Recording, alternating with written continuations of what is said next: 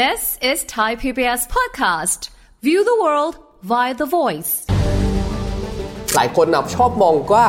GDP มันก็แค่ตัวเลขปะไม่เห็นจะเกี่ยวอะไรกับเงินในกระเป๋าฉันเลย ตอนเนี้ยมันเริ่มเกี่ยวแล้วเพราะว่าเมื่อเศรษฐกิจไทยมันหดตัวแล้วมันไม่โตแบบเนี้ยครับรายได้ของคนอะเริ่มหดตาม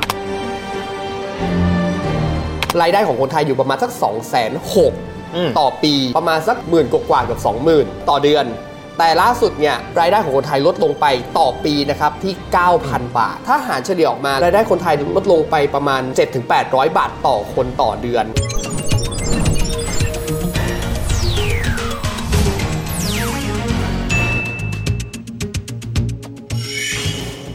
สวัสดีครับ ยินดีต้อนรับเข้าสู่รายการเศรษฐกิจติดบ้านนะครับ แล้ววันนี้กับเราสองคนผมวิทย์สิทธิเวคินนะครับ ผมริชาร์ดวัชราทิตครับ ริชาร์ดครับเวลาที่จะมองว่าประเทศใดประเทศหนึ่งเนี่ยคนเขามีฐานะดีขนาดไหนเนี่ยเขาไม่ได้ดูแค่ขนาดเศรษฐกิจนะครับ ครับ แต่เขาดูว่าเอาขนาดเศรษฐกิจบ้านเรา เช่น กรณีบ้านเราเนี่ย18 ล้านล้าน แต่ว่าต้องหารด้วยจำนวนประชากรที่เขาเรียกกันว่า GDP per capita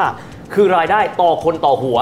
บ้านเรานี่ก็ถือว่าอยู่ประมาณสัก 7-8พันดอลลาร์ต่อคนต่อปี เรียกว่าครับ ระดับรายได้ปานกลางสูงครับ แต่ที่ผ่านมาเศรษฐกิจไทยปีนี้ดูไม่ค่อยสดใสนักเท่าไหร่ใช่ไหม ก็ล่าสุดมันก็มีตัวเลขออกมาเนาะเฮียก็น่าจะรับทราบแล้วแบบสภาพัฒน์เอ่ยฝั่งของภาคเอกชน ธนาคารแบงก์ชาติประเมินตัวเลขกันออกมาเนี่ย ประเทศที่มีขนาดเศรษฐกิจขนาดเนี้ยแต่ว่า GDP โตคาดว่าเกือบไม่ถึง 3 เนี่ย มันก็น่าค่อนข้างเป็นห่วงอืมและทีเนี้ยเนี่ยพอเมื่อเราประมาณการเศรษฐกิจว่าเราน่าจะโต 2.5 ไม่เกิน 2.8 หลายคนเริ่มคิดแล้วว่า อ้าว แล้วแบบนี้เนี่ยการพัฒนาเศรษฐกิจต่อไปอะในช่วงที่เหลือจะเป็นยังไง 2 คือหลายคนนะชอบมองว่า GDP มันก็แค่ตัวเลขปะอืมเออ ไม่เห็นจะเกี่ยวอะไรกับเงินในกระเป๋าฉันเลย ตอนเนี้ยมันเริ่มเกี่ยวแล้ว เพราะว่าเมื่อเศรษฐกิจไทยมันหดตัวแล้วมันไม่โตแบบเนี้ยครับรายได้ของคนอะเริ่มหดตามมันสะท้อนมาจากรายได้ต่อหัวอย่างที่บอกไป อืมเพราะว่าล่าสุดเนี่ยมันมีตัวเลขออกมาคือ ทางสภาพัฒน์เนี่ยเขาบอกว่าเมื่อ GDP มันหดตัวจากหนึ่งคือ การลงทุนในภาคเอกชนที่โอเคมันอาจจะมีข่าวมาเนาะว่าเอ้ย AV ก็มา บริษัทด้านอิเล็กทรอนิกส์ก็มาลง หรือแม้กระทั่งทุนต่างชาติก็เข้ามา แต่จริงๆมันอาจจะไม่ได้พอ หรือว่าไม่ได้แบบว่าคือเรียกว่าประเทศไทยมันโตต่ำกว่าศักยภาพที่ควรจะเป็นอืมอืมอืมแต่ทีนี้เนี่ยพอมาประกอบกับ 1 ส่งออกเราติดลบอ่าฮะประกอบกับท่องเที่ยวเราไม่ตามเป้า รวมถึงการที่ภาครัฐเองก็ไม่ได้มีเรื่องของนโยบายในการลงทุน เพราะว่ามันเป็นช่วงคาบเกี่ยวเปลี่ยนผ่านรัฐบาลพอดีอืมผลที่ตามมาคือถ้าตีออกมาเป็นตัวเลขเลยนะครับ GDP ของไทยต่อหัวเนี่ยรายได้ของคนไทยอยู่ประมาณสัก2องแสนหกอืมต่อปีครับหารเฉลี่ยออกมาก็ประมาณสักหมื่นหมื่นกว่าๆเกือบสองหมื่นต่อเดือนต่อเดือน แต่ล่าสุดเนี่ยถ้ามาเปรียบเทียบกันแล้วอะ รายได้ของคนไทยลดลงไปต่อปีนะครับที่ 9,000 บาท โอ้ นั่นหมายความว่าถ้าหารเฉลี่ยออกมาแล้วเนี่ยในต่อเดือนเนี่ยรายได้คนไทยลดลงไปประมาณ 7-800 บาทต่อคนต่อเดือนอืมซึ่งถ้าหลายคนมองว่าก็เห็นจะเยอะเลยแต่คุณลองมองว่าถ้าเป็นคนไทยที่มีรายได้ไม่ได้สูงมาก การที่เงินเดือนเขาอะสมมุติว่าเงินเดือนคนหนึ่งประมาณ 12,000 บาท เงินเดือนที่มีขั้นต่ำหายไปเนี่ย 800 บาทต่ออม เดือนเนี่ย นั่นเท่ากับว่า เงินที่เขาจะใช้จ่ายใช้กินใช้ซื้อของในแต่ละเดือนเนี่ยเขาหายไปเยอะเลยนะ อืม ต้องบอกแบบนี้ริชาร์ดเพราะมันไม่ใช่แค่มีแค่นี้นะครับ เพราะต้องไม่ลืมว่ามีตัวเลข 2 ตัวครับที่มีความเกี่ยวข้องกันก็คือ1ครับหนี่ครัวเรือนไงครับ ครับ ที่เราพูดนี่คือรายได้ใช่ไหมฮะแต่ต้องไม่ลืมว่ารายได้ของคนไทย เมื่อได้มาปั๊บต้องเอาไปทำอะไรครับ ไปจ่ายหนี้ก่อนเพราะตอนนี้เนี่ยเราลองดูหนี้ครัวเรือนนะครับ บ้านเราจะพบว่าประมาณสัก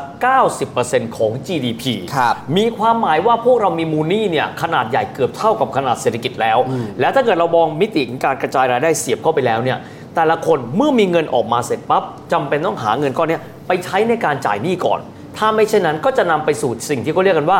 รายได้เช่นหนี้ที่ไม่ก่อให้เกิดรายได้แบบคนี้รับเป็นต้น ดังนั้นอันนี้เป็นเครื่องหลังหนักๆเลย อีกส่วนหนึ่งครับ รัฐบาล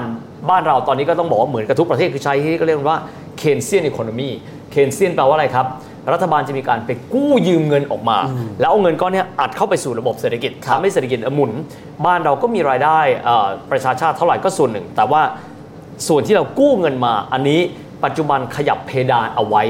อยู่ที่ 70%นะครับของ GDP ซึ่งตอนนี้เรากู้จริง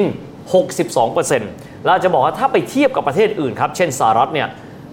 หนี้สาธารณะก็คือรัฐบาลเนี่ยนะครับเป็นคนที่ไปกู้มาเนี่ย100 กว่าเปอร์เซ็นต์ญี่ปุ่นครับ200 กว่าเปอร์เซ็นต์แต่การบริหารจัดการแตกต่างกัน คือบ้านเราเนี่ยศักยภาพที่จะเติบโตเนี่ยไม่ได้เหมือนพวกเขา ดังนั้นเมื่อรวมกันแล้วเนี่ยบอกว่า GDP บ้านเราอาจจะหดตัวลงหรือโตไม่ตามเป้า บวกกับสิ่งเหล่านี้แน่นอนส่งผลกระทบต่อคุณภาพชีวิตของคนไทยเยอะพอสมควรทีเดียวครับ คือหนี้เยอะหนี้น้อยเนี่ย จริงๆมันไม่ใช่ปัญหา อืม แต่ปัญหาคือความสามารถในการชำระหนี้โอ้โหได้ชอบคำนี้จังคือใช่อย่างที่เฮียบอกครับ อเมริกาเอ่ย อืมอืมญี่ปุ่น ญี่ปุ่นเกาหลี อืมอืมจีน ถามว่าหนี้เขาเยอะไหมคือหนี้เยอะมากคือท่วม GDP อืมเขาไปแล้ว แต่ว่าอย่างที่บอกครับว่าประเทศเขาเป็นประเทศที่มีขนาดเศรษฐกิจใหญ่ อืมอุตสาหกรรมใหญ่ แล้วก็เป็นประเทศที่เป็นผมเรียกว่าเป็น trendsetter ของโลกอะคือเราต้องใช้ของเขาซื้อของเขาวอลลุ่มเขาต่างๆเขาค่อนข้างเยอะ แต่ว่า เราเป็นประเทศบริโภคไงอืมอืมเราซื้ออย่างเดียว ไม่ได้มีนวัตกรรมอะไรที่จะสามารถที่จะสร้างมูลค่าทางเศรษฐกิจได้ขนาดนั้น จริง ๆ มันมีวิสัยทัศน์ของทางแผนของทางสภาพัฒน์เขาก็บอกว่า ภายในช่วงปี 2570 เนี่ยประเทศไทยเนี่ยจะต้องกระโดดจากรายได้ปานกลางไปสู่รายได้สูงให้ได้เขาวางแผนกันไว้เลยนะ โดยหนึ่งก็คือเขาต้องการที่จะเพิ่มรายได้ต่อหัวประชากรต่อปีให้ถึง3 0 0แสนบาทต่อคนอืมสร้างนวัตกรรมใหม่ ๆ เพื่อที่จะให้ ประเทศไทยอะมีโครงสร้างทางเศรษฐกิจรูปแบบใหม่อืมเพื่อที่จะทำให้ประเทศอะมันสามารถตบเติบโตต่อไปได้จากโครงสร้างเศรษฐกิจแบบเดิมอะเราพึ่งพาอะไรเราพึ่งพาการท่องเที่ยวอืมเราพึ่งพาการส่งออก เราพึ่งพาอุตสาหกรรมเกษตร แต่สิ่งที่โลกทุกวันนี้มันสามารถทำให้ประเทศประเทศหนึ่งอะสามารถกระโดดเติบโตไปเลยคือ เรื่องของนวัตกรรมและเทคโนโลยีอืมเราเห็นว่าประเทศที่เขาแบบมีการเติบโตอย่างรวดเร็วในช่วงแค่ระยะเวลา 20 ปี ผมอาจจะขอยกโมเดลอย่างเอสโตเนียอืมอืมอืมเอสโตเนียเป็นประเทศที่อยู่ในแถบท้ายๆเลยของกลุ่มประเทศสหภาพโซเวียตอืมอืมพูดง่ายๆคือเป็นประเทศที่ไม่ได้รวยเป็นส่วนหนึ่งของสหภาพโซเวียตนะใช่อ่าแถมยากจนมาก่อนด้วยซ้ำแต่เขาใช้เวลาเพียงแค่ 20 ปี ในการที่เอาประเทศที่เป็นแบบแทบจะจนที่สุดในกลุ่มสหภาพโซเวียตอะกลายเป็นประเทศพัฒนาแล้วอืมไอ้20ปีนี่ถือว่าเร็วมากนะ ยังไม่ถึง1ชั่วอายุคนเลยด้วยซ้ำสิ่งที่เขาทำก็คือเขาเขาเปลี่ยนแปลงโครงสร้างประเทศของเขาก็คือ เขาหาตัวเองให้เจอว่าตัวเองอะมีความถนัดในด้านใดอะอย่างเอสโตเนียเนี่ยเขาเป็นประเทศที่มีความถนัดในเรื่องของการใช้เทคโนโลยีอินเทอร์เน็ตอืมอืมเป็นประเทศแรก ๆ ของโลกเลยที่เอาอินเทอร์เน็ตมาใช้ไม่ว่าจะเป็นในภาคส่วนของการบริหารจัดการในเรื่องของภาครัฐ ในเรื่องของการศึกษาในเรื่องของการพัฒนานวัตกรรม เหมือนว่าเขาว่าจับถูกจุดพอดี ว่าฉันจะต้องใช้อินเทอร์เน็ตนี่แหละเป็นเครื่องมือในการดึงประเทศให้พัฒนาขึ้น แล้วมันก็สำเร็จเขากลายเป็นประเทศที่มีรายได้ต่อหัวสูงมาก ๆ เลยทีเดียวในประเทศหนึ่งของโลก อีกอีกประการหนึ่งก็คือว่า เรามีการพูดถึงของ New S Curve มาเยอะมาก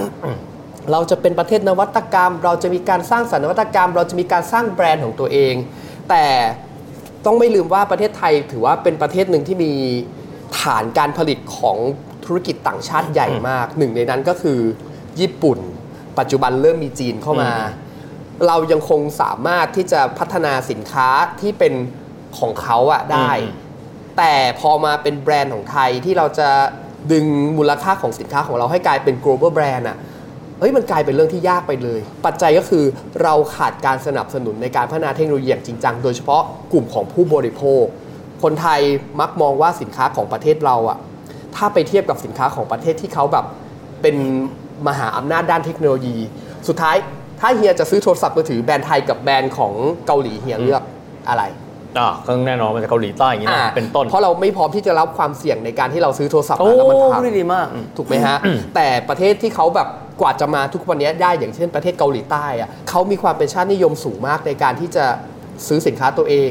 ช่วยเหลือกันเอง พัฒนาสินค้ากันเอง ภาครัฐคือลงทุนเต็มที่ประชาชนก็พร้อมใจโอเค ตอนแรกอะของไม่ดีแน่ๆอะมันใช้แล้วมันพังมันใช้แล้วพังแต่เขาก็ พยายามใช้เพื่อให้อย่างน้อยคือบริษัทเหล่านี้มีทุนในการผลิตและพัฒนาสินค้าต่อ แต่มันไม่ใช่กับคนไทย คนไทยมองว่าถ้าฉันจะเลือกจ่ายเงินสักอย่างหนึ่งอะทำไมฉันต้องเลือกของที่แย่กว่าอืมเพื่อเพียงจะเพื่อดึงพัฒนาศักยภาพของผู้ประกอบการไทย โนคนไทยไม่ได้คิดแบบนั้น คนไทยมองว่าจ่ายเงินแล้วฉันต้องคุ้ม ใช้สินค้าแล้วมันต้องใช้ให้นานที่สุดดีที่สุดเท่านั้น มันเลยทำให้เราไม่สามารถที่จะต่อยอดสินค้าและเทคโนโลยี ซึ่งมันก็จะตีวนกลับมาว่าทำไมรายได้ของประเทศไทยมันไม่โต เพราะว่าเนื่องจากว่าเราไม่สามารถที่จะพัฒนา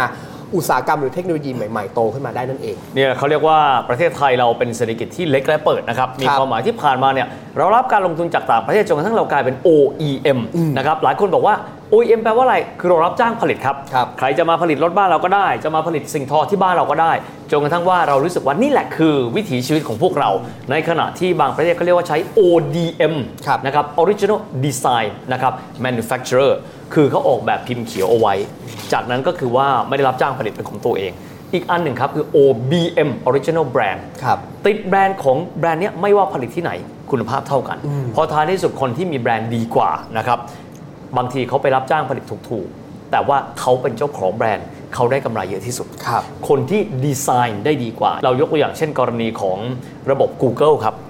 เราก็จะได้ยิน Google นะฮะครับแต่คนที่ออกแบบทั้งหมดข้างหลังเป็นอิสราเอลนะครับ โด่งดังเยอะพอสมควรครับก็คือทำเรื่องของ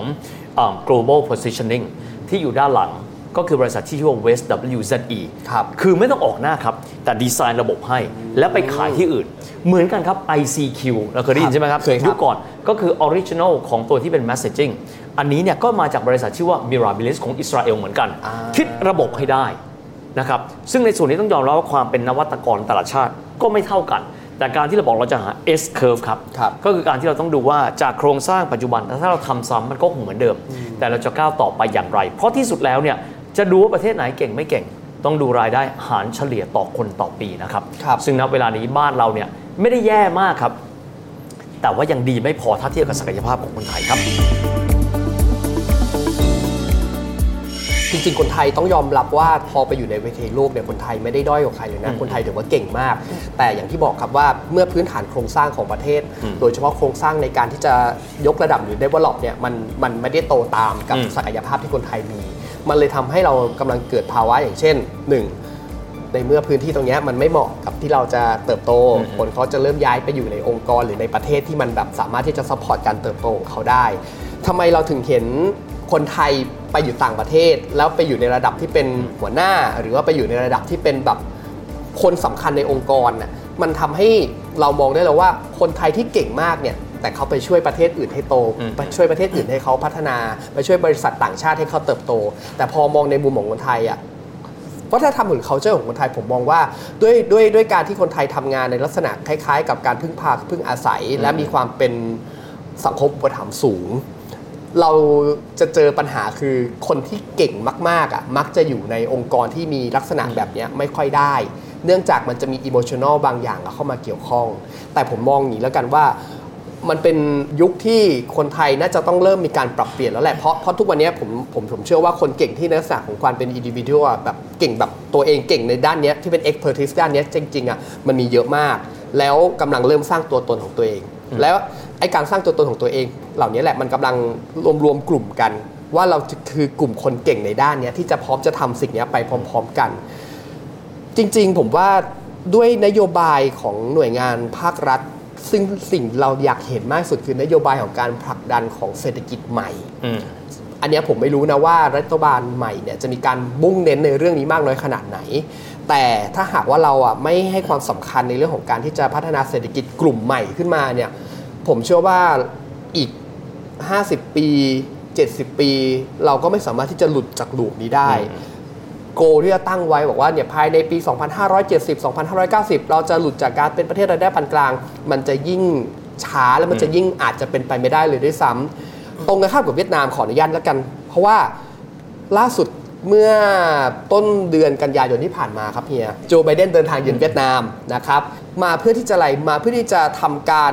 ลงทุนในเวียดนามในเรื่องของเทคโนโลยี โดยเฉพาะเวียดนามเขาตั้งแล้วนะว่าว่าเขาจะมีชิปเป็นของตัวเองอืมอืมพัฒนาชิปของตัวเอง โดยใช้รากฐานของบริษัทเทคโนโลยีจากอเมริกานี่แหละเป็นตัวจุดเริ่มต้น เพราะจริงๆเขามีโรงงานของ Intel ที่ลงทุนกว่า 50,000 ล้านอยู่ที่เวียดนามอยู่แล้ว แต่เนี่ย mindset ของเวียดนามคือ หลังจากเนี้ยเขาจะต้องไม่ใช่ OEM เพราะว่าเขาเห็นตัวอย่างของไทยแล้วว่าการที่เป็น OEM อย่างเดียวสุดท้ายแล้วมันจะถึงทางตันอืมอืมแต่หลังจากเนี้ยเขาจะต้องพัฒนานวัตกรรมของตัวเองเพื่ออะไรเพื่อยกระดับ ประเทศของตัวเองขึ้นมา โอเค ในวันนี้เราอาจจะมองแล้วเราหัวร้อยยาะเขาว่า พูดไปมันก็เท่านั้นนะเหมือนกับการหาเสียงของนักการเมือง แต่อย่าลืมนะครับว่าภายในระยะเวลาเท่านั้นเท่านี้ปีเนี่ยเวียดนามเขาค่อนข้างจะมีแผนในการวางยุทธศาสตร์การพัฒนาประเทศที่ชัดเจนกว่าเรามาก และอีกอย่างก็คือสิ่งที่เราก็ต้องคอนเซิร์นเลยก็คือว่าในเมื่อประเทศเพื่อนบ้านเขาขยับตัวแล้วอะเรายังคงจะเป็น OEM ต่อไปไหม ถ้าเราจะเป็น OEM ต่อไป เราจะต้องไปแข่งกับใครล่ะ ที่เป็นประเทศที่เขามีต้นทุนการผลิตที่ต่ำกว่าเรานะครับแต่ว่าเรื่องแบบนี้เรื่องของเศรษฐกิจเศรษฐศาสตร์นี่ดูง่ายนะครับครับตรวจกันบ้านในทุกปีว่าเงินเอ่อ GDP บ้านเราตอนนี้ 585,000 ล้านดอลลาร์สหรัฐ จะโตไปที่เท่าไหร่ หารต่อหัวตอนนี้อยู่ที่ประมาณ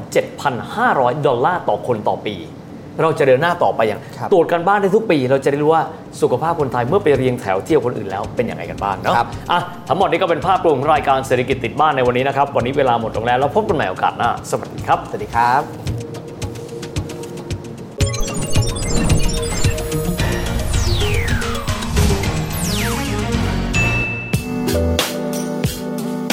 ติดตามรายการทางเว็บไซต์และแอปพลิเคชันของไทย PBS Podcast Spotify SoundCloud Google Podcast Apple Podcast และ YouTube Channel Thai PBS Podcast Thai PBS podcast. View the world via the voice.